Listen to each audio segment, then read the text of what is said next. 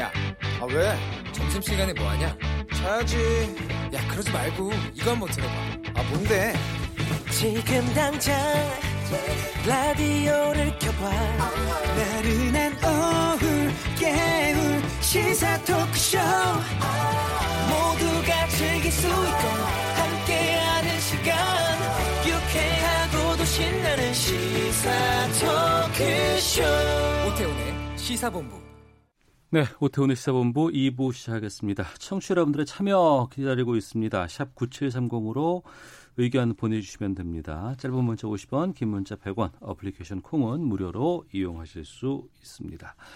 자, 주말 동안의 이슈를 정리하고 이번 주 눈여겨볼 소식 살펴보는 시간입니다. 시사구말리 이현종 문화일보 논설위원 나오셨습니다. 어서 오세요. 네, 안녕하세요. 예, 그리고 강선우 전 사우스다코다 조립대 교수 나오셨습니다. 어서 오십시오. 네, 안녕하세요. 예.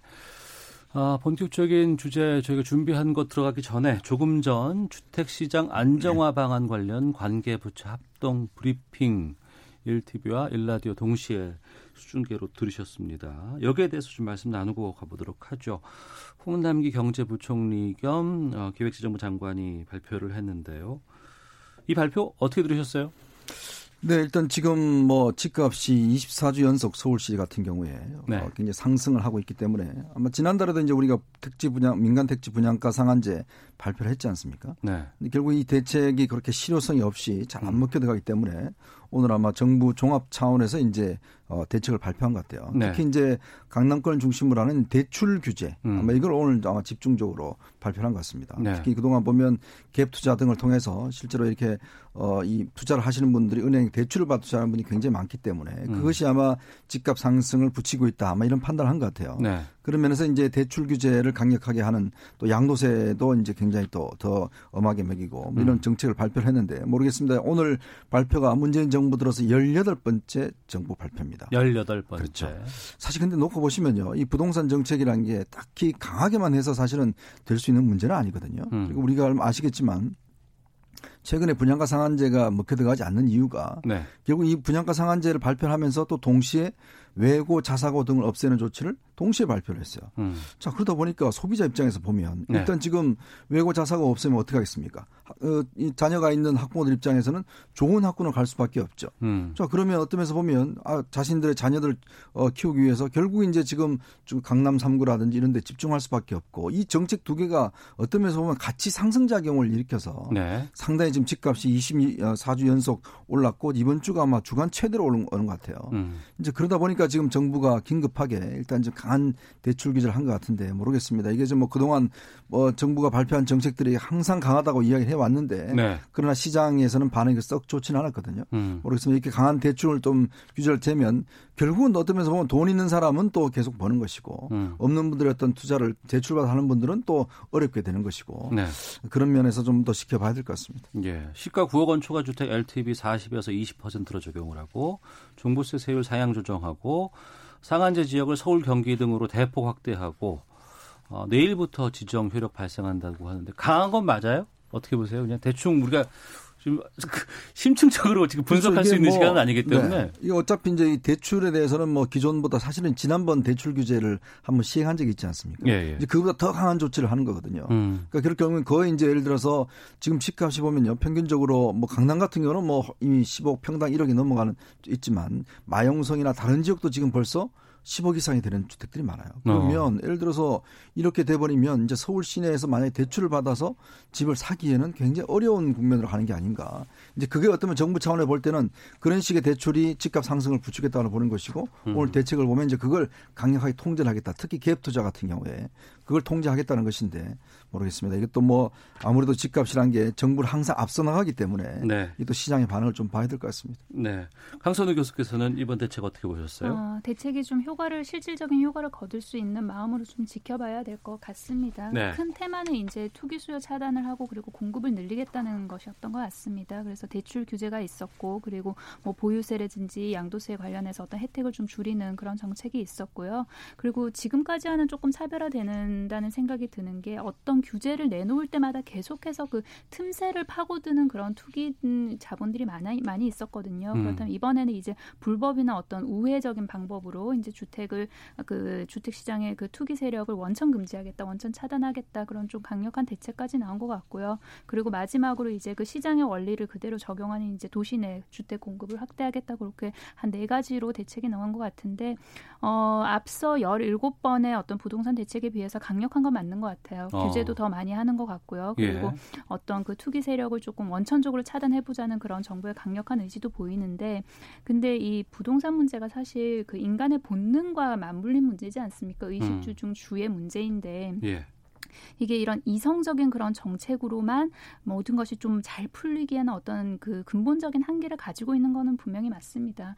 그렇다면은 그런 문제일수록 좀 종합적으로 이렇게 대책이 좀 발표돼야지 우리 국민들에게 실질적으로 와닿는 그런 효과는 더 클 것 같아요. 예를 들면 이런 그 아파트 관련된 부동산 관련된 대책을 발표하면서 저는 교육부 장관이 나와서 교육 정책도 발표를 하고요. 그리고 여성가족부 장관이 나와서 어떤 가족 정책 그런 게 어떻게 연결이 될 수 있는지, 그 괴를 어떻게 함께할 수 있는지 행안부 장관 나와서 국가균형 발전에 대해서도 이야기를 하고요. 그렇게 해서 정말로 이게 미래 먹거리의 문제다, 정말 절실한 문제다, 인구 절벽과 또 직결되는 문제지 않습니까? 그렇게 해서 좀 더 큰 범위로 한 번 더 발표를 하거나 그런 게 있었으면 어땠을까 하는 그런 아쉬움은 조금 있습니다.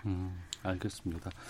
저희가 이 브리핑 끝나자마자 바로 두 분과 이제 평가를 살짝 좀 해봤는데 구체적인 것들은 좀 꼼꼼히 좀 따져보고 저희가 좀 시간을 두고 차근차근 좀 분석하는 시간도 따로 갖도록 하겠습니다. 문화일보의 이현종 논설위원, 또 강선우 전 사우스다코타 주립대 교수와 함께 시사구말리 저희가 준비한 내용들 살펴보도록 하겠습니다. 민주당이 패스트트랙 법안 처리 강행 의지 밝히면서 국회 전은 고조되고 있습니다.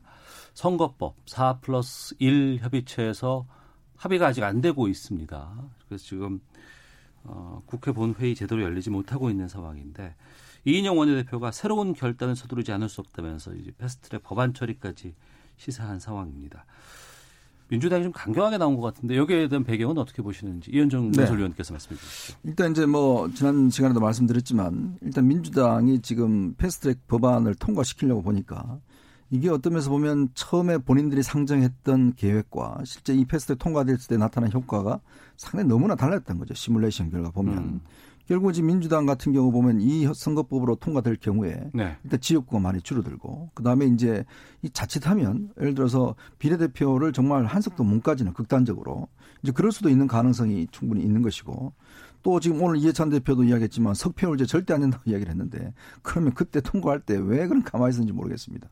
자, 그런 걸 등등 비춰봐서 어떤 당리당략으로 봤을 때는 아, 이럴 경우는 결국 불리하다. 오히려 정의당이나 이런 데 끌려갈 수가 있다라는 내부적인 비판들 있다 보니까 결국 수정안을 냈지 않습니까? 250에 플러스 50을 냈고 또 거기서도 이제 캡이라는 걸 참 저는 모르겠습니다. 이게 선거법이라는 게 정말 더 어려워지는데 캡이라는 걸 내세워서 30석은 연동형을 하고 20석은 이제 기존 정당 득표율대로 하고 뭐 이런 걸 또 제안을 했거든요. 그럴 경우는 이제 민주당의 의석 손실이 크게 적다. 그리고 이제 예를 들어서 군소정당들도 지금보다는 크게 달라지지 않는다. 이런 판단을 한 것 같아요. 그런데 이렇게 되다 보니까 당초 그러면 4+1에서 합의했던 정신이 완전히 깨져버린 거 아닙니까? 그 당들 같은 경우는 자기들 지금 뭔가 더 획득하려고 들어왔는데 사실 보니까 뭐 크게 지금 남는 게 없다 보니까 결국 이제 민주당은 아, 그러면 뭐 이거 원한 그냥 표결하자. 그냥 표결하면 이거 부결될 게 다 뻔하거든요.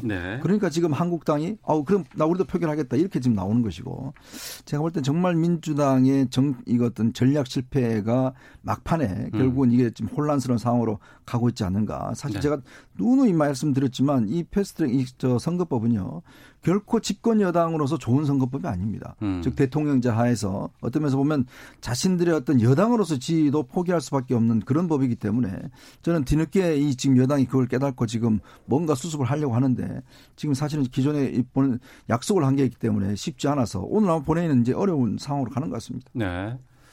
강선우 교수께서는요? 이 선거제에는 2가지 측면이 있는 것 같아요. 첫 번째는 이제 그 비례성이랑 대표성을 높이자. 그러니까 그 중에서도 특히 사표를 좀 줄여보자. 그런 큰 대의가 있었던 것 같고요. 그래서 그 큰 대의 관련해서는 자유한국당을 제외한 모든 정당이 다 동의를 했죠. 그래서 거기를 향해서 나가는 데 있어서 근데 현실을 무시할 수 있는 건 아니지 않습니까? 그 정당이랑 어쨌든 그 지지를 받아서 표를 받아야 하는 것인데 그래서 그 현실을 바탕을 해서 이제 타협을 해가는 과정에서 협상을 해가는 과정에서 과정에서 이견이 있었고 큰 틀에는 합의를 했지만 250대 50이라는 근데 그 세세한 어떤 디테일에 있어서 이견이 있었고 그래서 이제 거기에서 4+1 공조가 조금 삐걱되기 시작한 것 같습니다. 주말을 거치면서 굉장히 좀 크게 방향이 틀어진 것 같은데요. 네. 그 큰 방향성을 정해놓고 이제 나갈 때는 이게 무슨 뭐 질량 보존의 법칙 같은 게 아니지 않습니까? 합의라는 게. 그러면 내가 양보한 만큼 당신이 가져갈 수 있는 게 아니거든요. 그러니까 나도 양보를 하고 당신도 양보를 해야지 이게 그쪽으로 뜻이 모아지는 것인데 한쪽에 어느 정도 굉장히 크게 양보를 했는데 표가 우리는 이 정도로 하면은 표가 이만큼 줄 것이다. 자리가 이만큼 줄 것이다. 그걸 감수하고서라도 대의를 위해서 양보를 했는데 그 양보한 만큼을 가져가려고 하면 그때부터 문제가 생기는 거거든요. 이쪽이 크게 양보를 하면 저쪽도 작건 크건 또 양보를 해야 되는 겁니다. 근데 네. 그런 정신에서부터 이제 엇나가기 시작해서 막상 말씀하셨다시피 이제 그 계산을 해보니 이 그 다른 정당들이 원하는 대로 하면 민주당은 그러면 비례를 한 석도 못 가져오게 되는 그런 경우까지 생긴단 말이에요. 그렇다면 이게 또 대의랑 맞느냐. 그럼 비례성 대표성. 그렇다면 또 민주당에 던진 그 정당표 그 사표 그건 다 어떻게 할 것인가. 그럼 또 대의가 또 어긋난단 말이에요. 그러니까 이게 가치랑 현실이랑 이게 지금 혼란이 되면서 그러니까 4+1 합의체에서 뭔가 서로 모두가 양보해서 하나로 협의하지 못하면 그렇다면 원한 대로 가겠다. 지금 현재 상태가 그건 것 같습니다. 네, 강선우 교수께서 지금 민주당 총선기획단에 계시는데 네. 이 지금 1년의 사태에 대해서는 총선기획단에서는 어떤 입장인 거예요? 총선기획단이 이제 총선의 어떤 방향이나 아니면 기치 예. 같은 걸 정하는데요. 아직 뭔가 활발한 움직임이나 구체적인 안을 못 내놓고 있는 게 이게 지금 선거법이 뭔가 그 통과가 돼야지 거기에 맞춰서 이제 전략이나 그런 걸 짤 거 아닙니까? 그래서 예. 물론 물밑에서는 여러 가지 시나리오를 놓고서는 기획을 하고는 있지만 아직까지 그 선거법이 통과되지 않았기 때문에 이제 거기에 대해서 그게 통과가 되고 나면 구체적인 어떤 뭐 정책이든 기획이든 이런 안들을 이제 띄울 걸로 보입니다.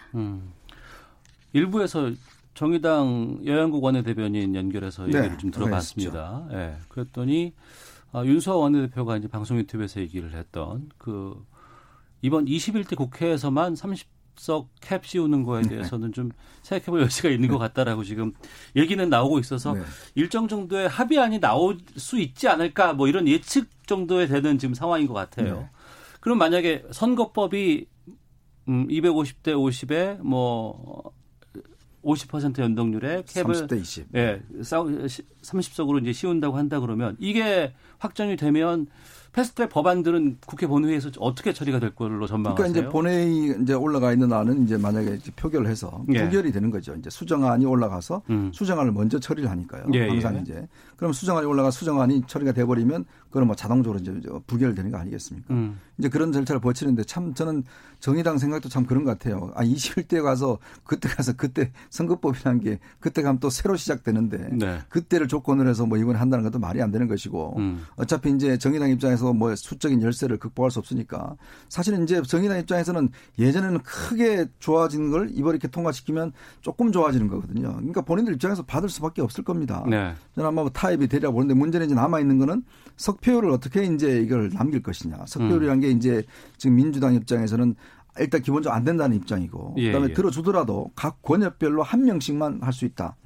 사실은 뭐 시청자라면 석표율이라는 제도를 모르시겠지만 이게 사실은 석표율이라는 게 지역구에 출마한 분이 안타깝게 떨어진 분이 비례대표도 같이 등록을 해서 비례대표 될 수 있는 거거든요.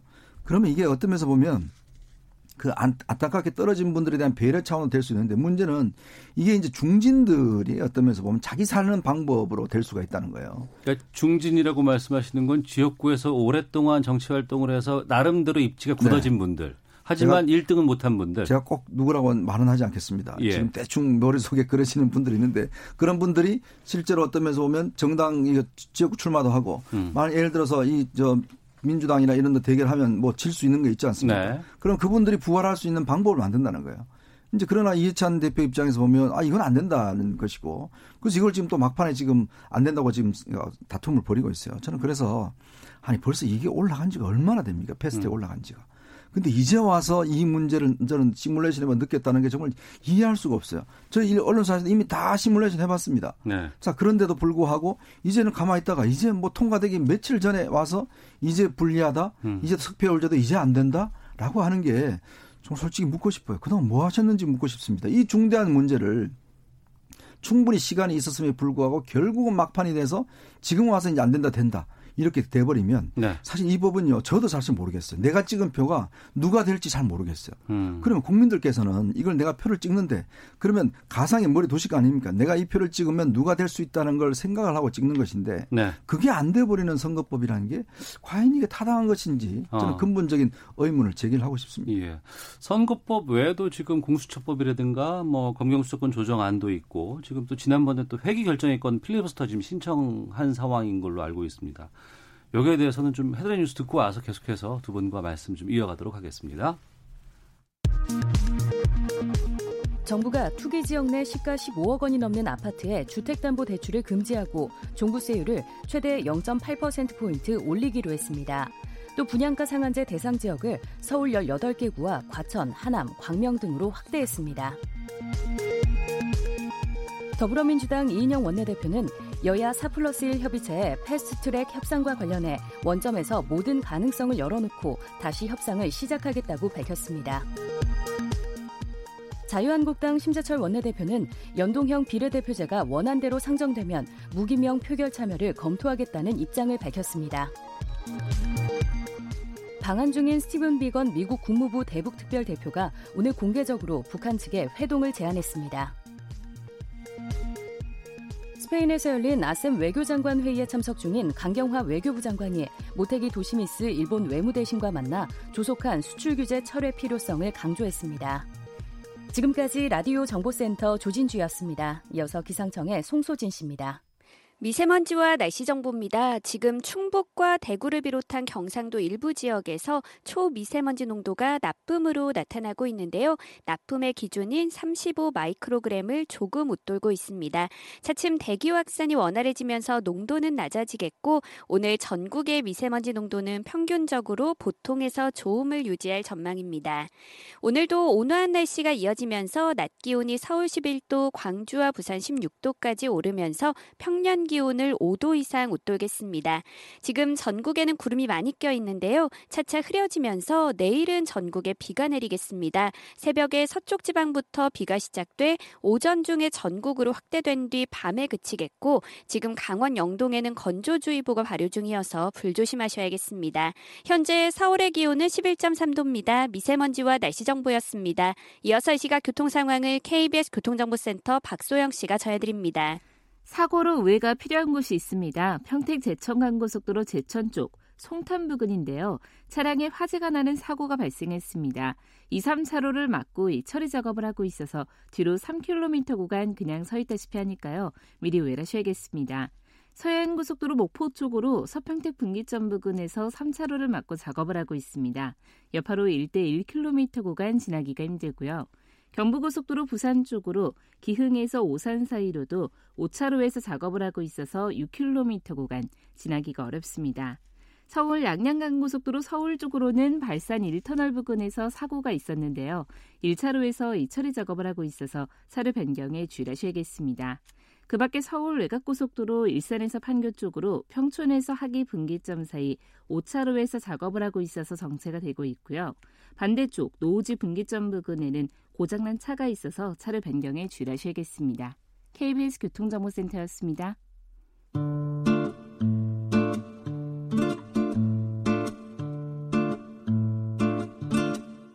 오태훈의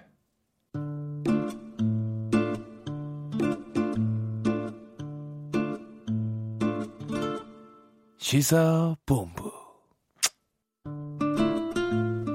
네, 시사구말리 이현종 문화일보 논설위원, 강선우 전 사우스다코타 주립대 교수와 함께 말씀 나누고 있습니다. 국회 상황 한 번 더 짚어보고 다음 주제로 넘어가도록 하겠습니다. 선거법이 어찌됐건 뭐 통과돼서 단일 안으로 올라온다고 했을 경우에 앞서서 이제 수정안이 먼저 처리가 되고 뭐 원하는 이제 부결일로 이제 끝난다고 말씀해 주셨습니다. 선거법 처리 이후에는 지금 공수처법, 검경수사권 조정안이 패스트트랙에 지금 올려진 상황이고 유치원 3법도 있네요. 그러고 보니까. 근데 지금 회기가 열려야 되는데 회기 결정의 건 때문에 지금 곤욕을 치르고 있습니다. 자유한국당이 이 회기 결정의 건을 관련해서 필리버스터를 신청한다고 하는데 대상이 되는 것인지 궁금하기도 하고요. 어떻게 보세요? 강선우 교수께서 말씀해 주시죠. 대상이 안 된다는 규정이 없기 때문에 지금 필리버스터를 신청을 하겠다는 거거든요. 그런데 네. 그 필리버스터의 그 본래 취지, 그러니까 뭔가 입법이 미비돼 있을 때는 그 법의 원래 취지가 무엇이었냐, 이 법이 왜 만들어졌는지를 생각을 해보면 답은 쉽게 나올 것 같습니다. 할 것인지 말 것인지에 관해서는. 그러니까 필리버스터는 이견이 있을 때 무제한 토론을 하라는 거잖아요. 법안에 관련돼서, 내용에 관해서. 그런데 네. 이 회기를 정하는 게 뭐 법안의 어떤 뭐 내용이나 뭐 굉장히 토론의 대상이나 이런 게 되는 대상으로 보기엔 저는 어렵다고 보거든요. 그래서 자유한국당이 이제 그 필리버스터를, 회기 관련해서 필리버스터를 하겠다고 이야기를 한 게 이 지금 현재 4+1 공조가 뭔가 좀 서로 이견이 굉장히 표출되기 전의 일이었어요. 그래서 지금 현재 자유한국당은 만약에 선거법이 원안 그대로 올라가고 그리고 무기명으로 자율투표가 보장이 된다면 본인들이 이제 본회의에 들어오겠다는 거거든요. 그래서 네. 이거는 선거법 관련해서 어떻게 될지 좀 지켜봐야 될 것 같고요. 그리고 선거법만 있는 게 아니죠. 지금 검찰개혁 관련된 법도 있고 그리고 우리 민생의 문제인 그런 유치원 3법도 있는 것이고요. 그래서 이게 지금 빨리빨리 처리가 되고 일을 해야 됩니다. 국회가 일단. 그리고 앞서 말씀하셨다시피 국회가 지금까지 뭐 했냐 선거법 관련해서 그 비판에서는 저는 어느 정당도 어느 누구 자유로울 수 없다고 생각을 하고요. 그리고 석패율제를 도입하자고 한 그 본래 취지가 어떤 지역주의나 그런 지역 구도를 좀 타파를 해보자는 그런 취지에서 나온 것이거든요. 그래서 네. 안타깝게 떨어진 그 2등을 이제 비례로 그렇게 구제를 해주자는 그런 제도지 않습니까? 근데 이게 잘못 이용이 되면 오히려 지역 구도를 조금 더 그 굳히는 그런 역효과도 발생을 할 수가 있고요. 그리고 그 인물의 투표를 한 것인데 그걸 비례로 돌린다? 그러면 비례대표의 본래 취지와 그리고 인물의 투표하는 어떤 그런 그 투표권을 제한하는 오히려 그런 효과도 부작용도 나올 수 있기 때문에 이 석패율 제도는 지금 좀 도입하기에는 굉장히 대한민국 정치 지형이랑 안 맞는 게 아닌가라는 그런 생각이 듭니다. 예. 총선 예비자 등록 신청일이 내일입니다. 17일인데요.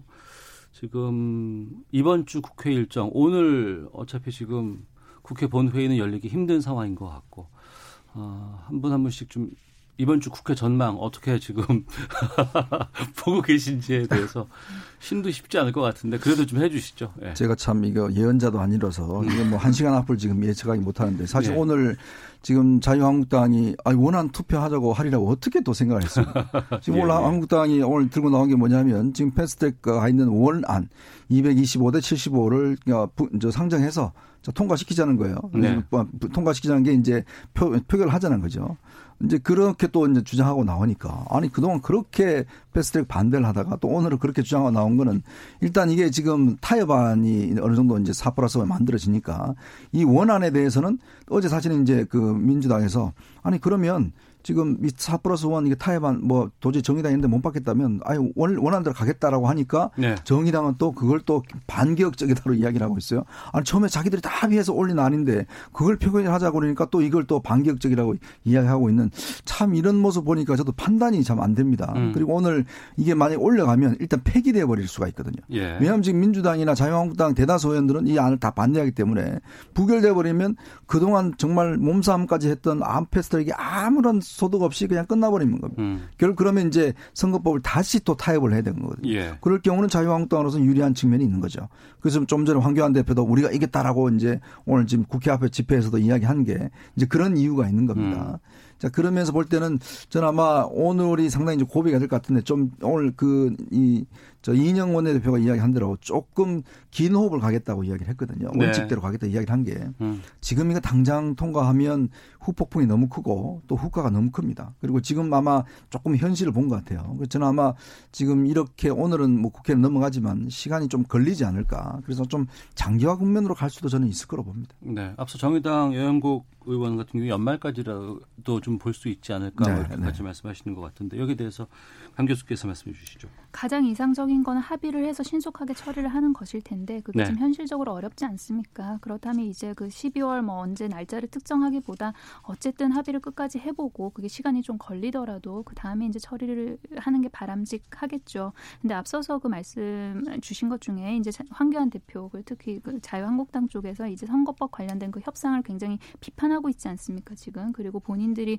그 원하는 대로 이겼다고 이제 이야기를 하고 있는데 저는 그런 말을 할 자격이 있는가라는 생각이 듭니다. 어쨌든 그 본인들은 자유한국당은 본인들이 그 협상에서 계속 배제됐다고 했는데 그 누구도 배제하지 않았거든요. 계속해서 협상하자고 이야기했습니다. 그런데 본인들이 스스로를 배제시킨 결과예요. 그러면 계속 바깥에 앉아 있고 장애 집회하고 그 삭발도 하고 뭐 여러 가지 그런 그 투쟁을 계속해서 이어오고 협상을 하지 않았는데 네. 이제 와서 어떤 그 결과적으로 이제 4+1 안에서 이견이 표출이 되고 그걸로 인해서 조금 뭔가 더디게 갈 것 같으니까 그거를 이제 본인들의 어떤 공으로 돌릴 수 있는가 그리고 그 4+1 합의를 하려고 했던 그 노력을 비판할 수 있는가 저는 거기에 대해서는 회의적입니다. 알겠습니다. 자, 시사구말리 다음 주제 짚어보도록 하겠습니다. 그 BTS 관련해서 계약 관련 분쟁이 있다라는 JTBC의 보도가 있었습니다. 여기에 대해서 BTS의 소속사인 빅히트가 사과를 요구를 했고 JTBC의 별다른 대응이 없어서 팬들이 불매운동에 나섰다고 하는데 강선우 교수께서 지금 어떻게 된 일인지 좀 정리를 좀 해서 말씀해 주세요. JTBC가 일전에 보도를 했어요. 그 예. 방탄소년단이 소속돼 있는 그 소속사가 빅히트 엔터테인먼트지 않습니까? 그래서 이 둘 사이에 수익 배분 문제로 뭔가 갈등을 빚고 있는 듯한 보도를 했거든요. 그런데 이제 빅히트 쪽에서 입장을 밝혔습니다. 그 방탄소년단 쪽에서 뭐 수익 분배나 아니면 재계약을 앞두고 로펌에 문의를 한 적이 있지 네. 이게 뭔가 뭐 법정 소송으로 된다거나 갈등을 빚는다거나 그런 것이 아니다. 그래서 로펌에서 자문을 구한 다음에 뭐 재계약 관련해서 다시 이제 협상을 하려고 했던 그런 움직임을 이제 JTBC가 마치 갈등설 내지는 뭐 법적으로 뭔가 다툼이 있는 것까지 이제 비하를 시켰다 그렇게 이야기를 했거든요. 그리고 그 내용뿐만이 아니라 이제 취재 과정에 대해서도 빅히트 쪽이 문제를 제기를 했어요. 그 본인들의 사옥을 JTBC 쪽에서 무단 침입을 했다.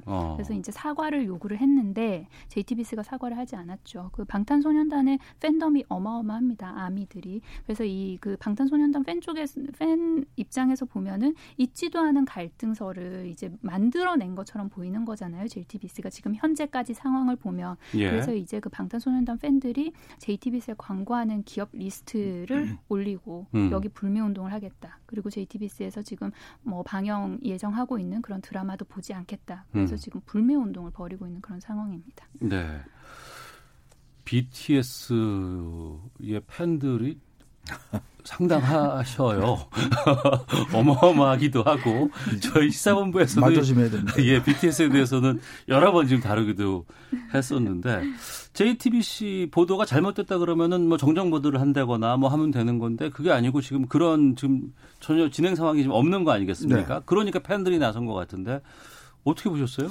그러니까 지금 BTS가 원래 빅히트하고 작년에 7년 계약을 했거든요. 네. 그러니까 워낙 이제 BTS가 전 세계적으로 벌어들이는 수입이 많기 때문에 아마 이제 뭐 우리가 뭐 세계적인 또 우리나라 기업 이제 그룹이고 하기 때문에 뭐 이런 분에 관심이 있는 건 사실 같은데 모르겠습니다. 일단 지금 JTBC가 과연 보도가 이게 지금 저 빅히트 이야기대로 따르면 일단 워낙 이제 부모들 같은 경우에 이게 이제 수익 자체가 많으니까 이게 분배가 어떻게 되는지 네. 이 정도를 알아봤다는 수준을 가지고 이거는 뭔가 분쟁이 있다라는 걸로 이제 기사를 했어요. 물론 뭐 JTBC도 나머지 근거가 있었으니까 보도를 했겠죠. 네. 근데 이제 만약에 이 빅히트 쪽에서 입장이 설명이 사실이라고 한다면 예를 들어서 뭐 다른 그룹 같이 이제 뭐 탈퇴하겠다든지 뭐 이런 게 아니라 그냥 도대체 그 분배가 어떤 식으로 되는지 부모들이 궁금해서 로펌 쪽에 알아봤는데 그거를 뭔가 어떤 이 계약 관계가 좀 불리하게 돼서 새롭게 한다라는 그런 쪽으로 했다라면 그거는 뭐 JTBC가 문제가 있겠죠. 모르겠습니다. 근데 JTBC가 아마 후속 보도를 낼 거로 보여지는데 네. 만약 그게 아니라면 물론 뭐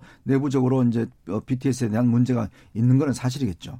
그러나 현재까지의 보도로 봐서는 아직까지 JTBC는 그 근거를 못 대고 있어요. 과연 이제 있는지에 대한 부분도 그렇고 또 실제로 뭐 이 빅히트 엔터테인먼트는 직접 가서 그냥 카메라를 찍었다는 거 아니겠습니까? 그래서 그걸 절대 방영하면 안 된다고 해서 방영도 하지 않았다고 하는데 뭐 문제가 있으면 언론이 보도하겠죠. 네. 그렇지만 이게 어떤 하나의 측면들을 가지고 너무 확대 해석해버리면 더군다나 BTS라는 게 전 세계적인 또 이게 인기가 있는 그룹이고 그렇죠. 또 네. 많은 또 팬덤을 가지고 있는 거기 때문에 네.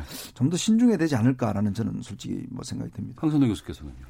저도 어떤 종류의 보도든 그 보도를 하기 전에 굉장히 신중해야 된다고 생각을 하고요. 그리고 방탄소년단이 전 세계적으로 가지고 있는 대한민국에 대한 그런 이미지, 굉장히 긍정적인 이미지 이런 걸 생각을 할 때 뭔가 그 수익 문제, 돈 문제로 그러니까 본인들 어려울 때 계속해서 함께했던 그런 소속사와 갈등을 빚고 있다 이런 이미지를 지금 뭐 JTBC는 나름 근거가 있겠습니다만 만약에 그 근거가 빈약함에도 불구하고 그런 보도를 했다면 거기에 관련돼서는 책임을 져야 한다고 생각합니다. 알겠습니다. 이 소식 듣고 시사구말리 마치도록 하겠습니다. 지금까지 이현종 문화일보 논설위원, 강선우 전 사우스다코타 주립대 교수와 함께했습니다. 두 분 오늘 말씀 고맙습니다. 네, 고맙습니다. 네, 고맙습니다.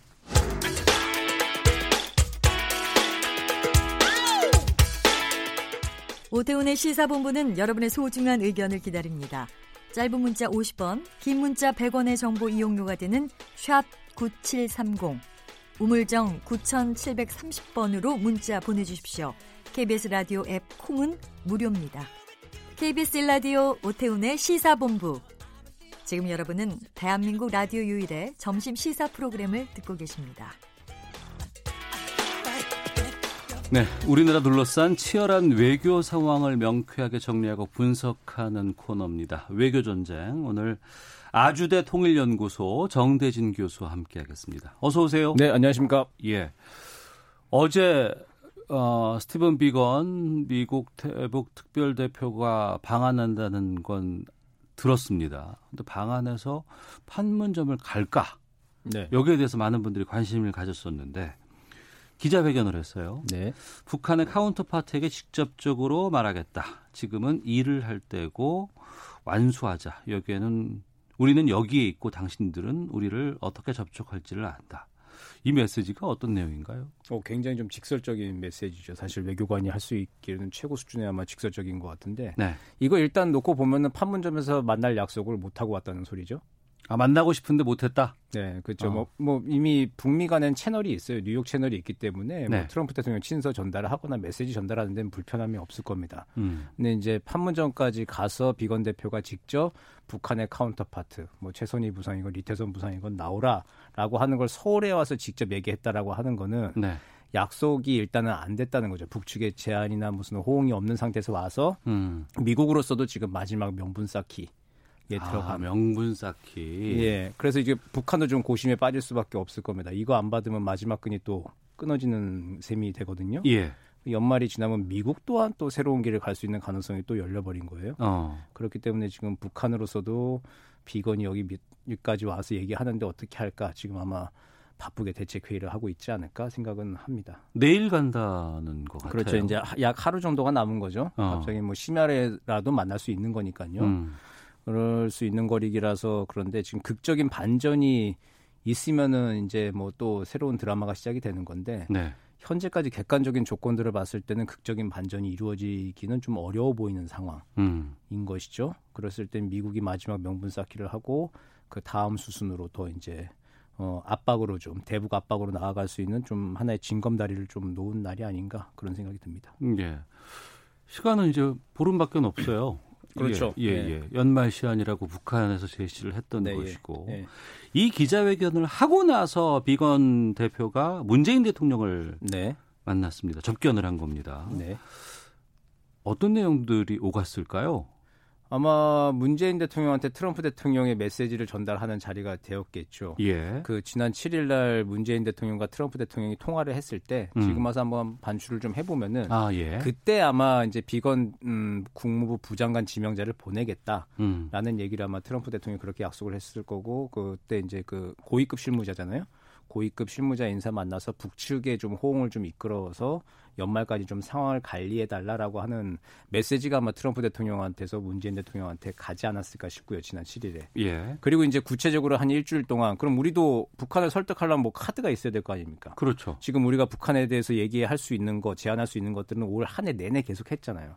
이제 우리 손을 넘어서 북한한테 뭔가 호응을 이끌어낼 수 있을 만한 카드를 미국이 이제 좀 쥐어줘야 되죠. 그 카드를 과연 지금 비건 국무부 부장관 지명자가 가지고 와서 전달을 했을지 안 했을지 이제 그게 가장 좀 주목할 만한 포인트인 것 같습니다. 네, 북한에게 제시하는 트럼프 대통령의 친서도 갖고 왔을 것 같고요. 뭐 그렇죠. 근데 뭐 친서도 가져왔겠는데 친서날 전달하려면 아마 뉴욕 채널로도 충분히 가능한데 굳이 또 판문점까지 와서 직접 또 전달하려고 했을까라는 생각도 좀 있는데 예. 어쨌든 좀 여러 가지는 가져왔을 것 같습니다. 그리고 뭐 문재인 대통령한테 보내는 친서가 아마 있지 않았을까라는 생각은 해봅니다. 네. 비건 대표가 그런 얘기를 했어요. 북한은 연말이라고 시한을 못 박았지만 우리는 비핵화에 대해서는 시한이 없다. 그렇죠. 예. 근데 이렇게 상충되는 부분 아니에요. 연말까지 예. 하자 그러는데 아니야 우리는 더 갈 수도 있어라고 했을 때 북한이 다른 길을 새로운 길을 선택한다 그러면은 거기에 대한 좀 걱정도 좀 있거든요. 예, 그 이게 북한의 비핵화 협상 과정 지난 26년을 보면은 늘 북한이 해오던 방식이에요. 네. 자기들의 좀 임의의 방식으로 비핵화의 길을 좀 하죠. 임의로 뭐 좀 뭐 어디 시설 같은 거 폐쇄해 놓고. 이제 요구에 대한 검증들을 얘기하면서 이게 비핵화 과정이라고 얘기를 하고 하는데 네. 이제 북한이 이제 국제 기준과는 다르게 자기들의 임의의 기준을 내세워 놓고 이게 이제 비핵화의 자신들의 이제 선의의 선도적인 조치다라고 이제 늘 강변을 좀 하거든요. 네. 연말 시한 같은 경우도 사실은 그렇죠. 연말까지 미국이 좀 태도를 바꿔면 우리가 대화할 용의가 있다라고 하는 건데 근데 연말 시한도 뭐 상대방이 인정 안 하는데 본인이 일방적으로 전에 정해놓은 시한일 뿐이죠. 그리고 이제 일방적인 시한이다. 그렇죠. 미국 입장에서 봤을 때는 일방적인 시한인 것이고 여기서도 약간 좀 북한의 외교적인 약간 전략적 실수랄까 그런 것 같아요. 외교의 시한이나 조건을 이렇게 못 박아두는 것이 굉장히 좀 위험하죠. 예, 위험한 일이거든요. 예. 그러니까 연말 시한을 스스로 못 박아놨으니까 지금 이렇게 바쁜 거 아니에요. 사실 연말 시한 안 박아놓고 그냥 어쨌든 대화를 해보자라고 했으면은.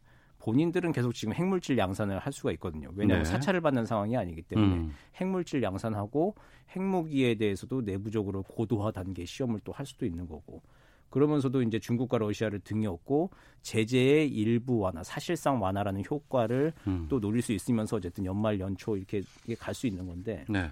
연말 시한으로 좀 스스로 설정을 좀 해버렸기 때문에 그때까지는 자기네들도 뭔가 좀 성과를 내야 하잖아요. 예. 지금 거기에 갇혀가지고 좀 옴짝달싹하지 못하고 지금 여러 나라들 다 같이 이제 피곤하게 된 상황. 이제 좀 그렇게 보입니다. 예. 하지만 연말 시한에 대해서 글쎄요, 북한 인민들에게도 이걸 다 얘기를 한 상황 아니겠습니까? 그렇죠. 그 김정은 위원장의 입장에서는 연말을 넘겨버리고 그냥 무시하게 해도 참 이거 힘든 상황인데 네네. 어떤 길을 선택을 할까요? 미묘한 차이가 좀 있는데요. 예. 그 연말 시한 앞두고 지금 소나기 담화를 11월부터 미국에 대해서 보내고 있잖아요. 그렇죠? 예. 그리고 그 엔진 연소 시험도 막 하고 있고 동창리에서. 근데 동창리에서 엔진 연소 시험하고 있는 거를 북한의 대내 매체에는 보도를 안 하고 있어요. 그 무슨 뜻이죠? 그러니까 그 ICBM 엔진 연소 실험을 하고 있는 거는 예. 우리 쏠 수도 있다는 거잖아요. 네. 이제 번개탄에 이제 불 붙이기 전에 이제 라이터를 띡띡거리고 있는 상황이 한다.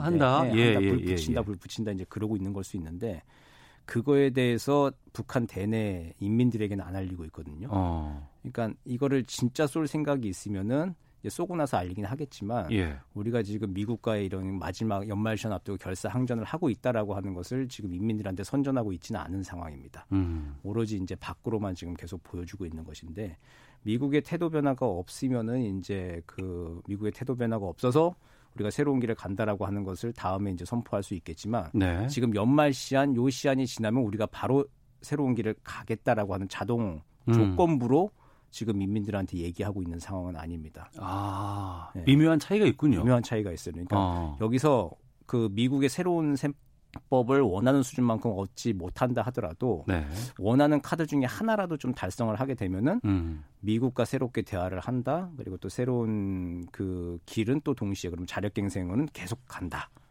라고 하는 것. 우리의 핵보검, 핵무력은 완성되어 있다라고 하는 걸 선전하면서 또 이제 또 다른 새로운 길 말고 또 다른 또 제3의 길로 갈 가능성의 여지도 여전히 열어놓고 북한도 지금 굉장히 좀 셈법이 복잡하게 되는 상황이 아닌가 그렇게 생각이 됩니다. 그러니까 양쪽이 다 셈법이 복잡한 상황에서 우리로라도 뭐라도 좀 해야 될 것 같은데 네. 우리가 뭐 촉진자, 중재자 역할로서 어떤 역할들이 가능하고 또 어떤 역할들이 효과적이라고 보세요? 굉장히 좀 어렵습니다. 예. 오늘 그 약식 기자회견, 비건 대표하고 우리 이도훈 본부장하고 같이 약식 그 회견을 하는 거 보고 우리 외교가 또다시 시험대에 올라왔구나. 예. 미국도 지금 명분 쌓기하고 이번 연말에 이거 안 돼, 대화의 끈 안 잡으면 또 미국도 강경 모드로 돌아가겠다. 그럼 미국도 잡아야 되고 또 북한도 설득해야 되고 이제 굉장히 좀 어려운 상황에 좀 놓여 있는 거거든요. 네네. 그런데 우리가 할 수 있는 카드는 거의 다 사실 소진을 좀 한 것 같아요.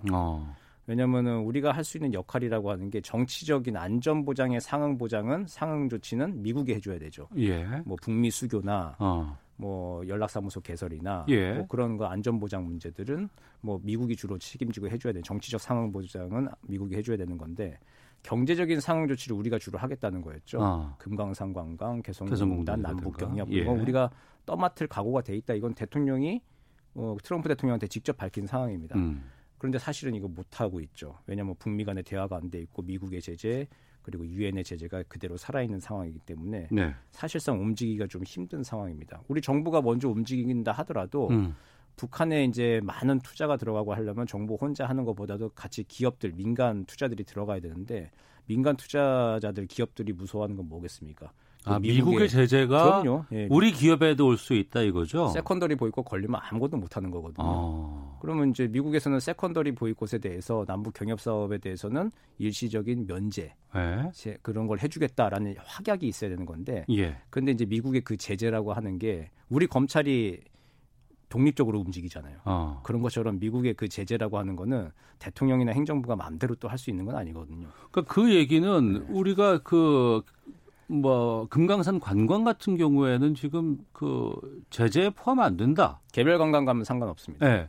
그럼에도 불구하고 우리가 선뜻 나서지 못하는 이유가 바로 거기에 있는 거군요. 뭐 그런 거죠. 개별 관광 가면 돼요. 네. 뭐 풀리면은 뭐 저도 제 돈 내고 갈 것 같긴 해요. 예. 근데 갔다 오면 어떤 일이 벌어지느냐? 미국을 못 가요. 미국 가려면 비자 인터뷰를 따로 해야 되거든요. 예. 그럼 뭐 사업하시는 분들이나 뭐 미국에 좀 왔다 갔다 하려고 하는 유학하시는 분들이나 그런 분들은 상당히 좀 불편하죠.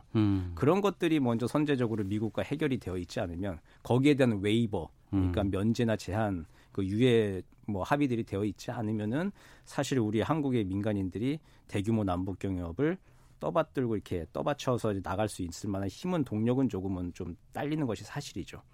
이제 그런 점에서는 좀 미국하고의 좀 긴밀한 협의, 미국에 좀 양해가 있을 수도 있는 것 같은데 네. 거기에 대해서는 정부가 조금 더 적극적으로 좀 하면 좋을 것 같아요. 알겠습니다. 자, 외교전쟁 아주대 통일연구소 정대진 교수와 말씀 나누고 있습니다. 크리스마스 이브 24일 날 네, 또 예. 한중일 정상회담이 있습니다. 네. 이때 또 아베 총리와 또 단독 회담도 지금 네, 예. 가능성이 있어 보이고요. 여기서도 북한과 관련한 여러 가지 내용들이 좀 오갈 수 있지 않겠습니까? 그렇죠. 지금 한중일 서로의 문제만 해도 굉장히 좀 과제가 산적한데 네. 지금 북한 연말시험 문제 때문에 북한이라고 하는 공동의 문제를 놓고 또 한중일 정상들이 또 얘기를 해야 됩니다. 근데 목표는 같죠. 표면적으로 목표는 완전한 비핵화라고 하는 거, 한반도의 평화라고 하는 거는 같은 목표를 가지고 있는데 또 셈법들이 또 다양하게 또 다르기 때문에 근데 여기서 어떻게 연말을 좀 넘어갈지는 좀 모르겠습니다. 근데 정상들이 만났을 때 지금 단계에서 구체적인 어떤 해결책을 좀 내놓기는 좀 쉽진 않아 보이고요. 어쨌든 상황 관리를 잘하자, 한반도의 평화와 안정이 중요하자라고 하는 일치된 메시지를 좀 내놓지 않을까라고 하는 거 정도일 것이고요. 이제 중요하게 이제 일본 같은 경우에는 대북 접근 면허권을 지금 딴 상태죠. 네. 그러니까 그 지난 4월 말에 그 일본하고 미국하고 정상회담 했을 때 트럼프 대통령으로부터 아베 총리는 대북 접근 그 면허권이라고 할까요? 그런 걸 딴 상태에서 아주 강하게 이제 일본 그 대북 수교 관계 개선에 대해서 드라이브를 좀 걸고 있는 상황입니다. 거기서 이제 우리 문재인 대통령에 대한 뭐 공감대랄까요? 협조 같은 것들도 일본은 좀 필요한 게 있을 것이고요. 그런 이야기들도 좀 북한 관련해서는 좀 나오지 않을까라는 생각은 해봅니다. 네. 하나만 좀 확인해 보겠습니다. 네. 연말이 지나고 나서 네, 예. 만약에 북한에서 ICBM이라든가 뭐 이런 것들 쏠 가능성은 어떻게 점쳐져요? 지금 마지막 순간에 전략적 도발까지 갈까? 저는 거기에 대해서는 조금 반신반의합니다. 예. 지금 여러 가지 상황의 긴장도를 많이 높이고 있긴 한데 예. 그 이상을 넘어가게 되면은 이제 어떻게 되는 건지는 북한도 스스로 잘 알고 있거든요. 그리고 북한은 상당 부분 스스로 새로운 길에 이미 접어들은 거예요. 네. 경제적으로 자력갱생으로 가겠다. 그리고 뭐 그걸 삼지연군이나 원산 갈마지구, 금강산 국제관광문화지구 등등에서 일정 부분 성과를 낼 수 있다라고 하는 것들을 지금 강한 확신을 좀 가지고 있는 것 같은데 네. 그 길은 이미 접어들어서 이제 가고 있는 것이고 이제 구체적인 미국으로부터의 안전보장, 적대시 철회 정책이라고 하는 게 이게 단기간에 얻기 힘들겠다라고 하는 거는 좀 알고 있을 텐데 이제 이거를 실제 ICBM은 이미 옛날에 쏴본 적이 있는데 네. 굳이 그 더 쏠 이유는 없고 능력을 고도화시키는 것만 좀 자꾸 이제 실험만 하면 되는 것이거든요. 이번에 실험들 했잖아요. 네, 시범들은 한 거고 이걸 굳이 또 근데 ICBM이라고 하는 걸 쏘면서 레드라인을 넘어가면서 스스로 그 자초 위난 이런 상황을 좀 만들까 여기에 대해서는 저는 아직도 조금 반신반의이긴 합니다. 네. 그러니까 그 직전 상황까지는 몰고 가겠지만 그 직전에 어떠한 출구를 좀 찾아서라도 좀 뭐랄까 명분을 좀 포장해서 그 자신들의 자력갱생은 그대로 쭉 가겠지만 중국과 러시아의 뒷배를 바탕으로 쭉 가겠지만 안전보장 문제에 있어서는 또 미국과 또 장기적인 협상의 길에 우리가 뭐 엔진 연소 실험도 새로 하고 새로운 전략적 지위를 마련했다라고 하는 건 북한의 선언이니까 이 네. 우위에서 이제 비핵화 말고 핵군 쪽 협상을 하자라고 하는 이야기로 좀 여러 가지 명분을 바꾸는 걸로 상반기를 치중할 가능성. 내년 5월쯤인가 그때 NPT 재검토 회의가 또 열리거든요. 아 그래요? 예, 그러니까 NPT가 5년마다 재검토 회의를 하고 핵 확산 방지 조약, 핵 확산 방지 조약 이제 재검토 회의를 하고 내년도가 또 이제 그 연장 무기한 연장을 일방적으로 그 기존의 핵 보유 국가들이 한지 25년이 되는. 그러니까 원래는 2020년 이때 다시 연장할지 말지 회의를 하자고 했었는데 새롭게 회의가 또 열리는 거예요. 네.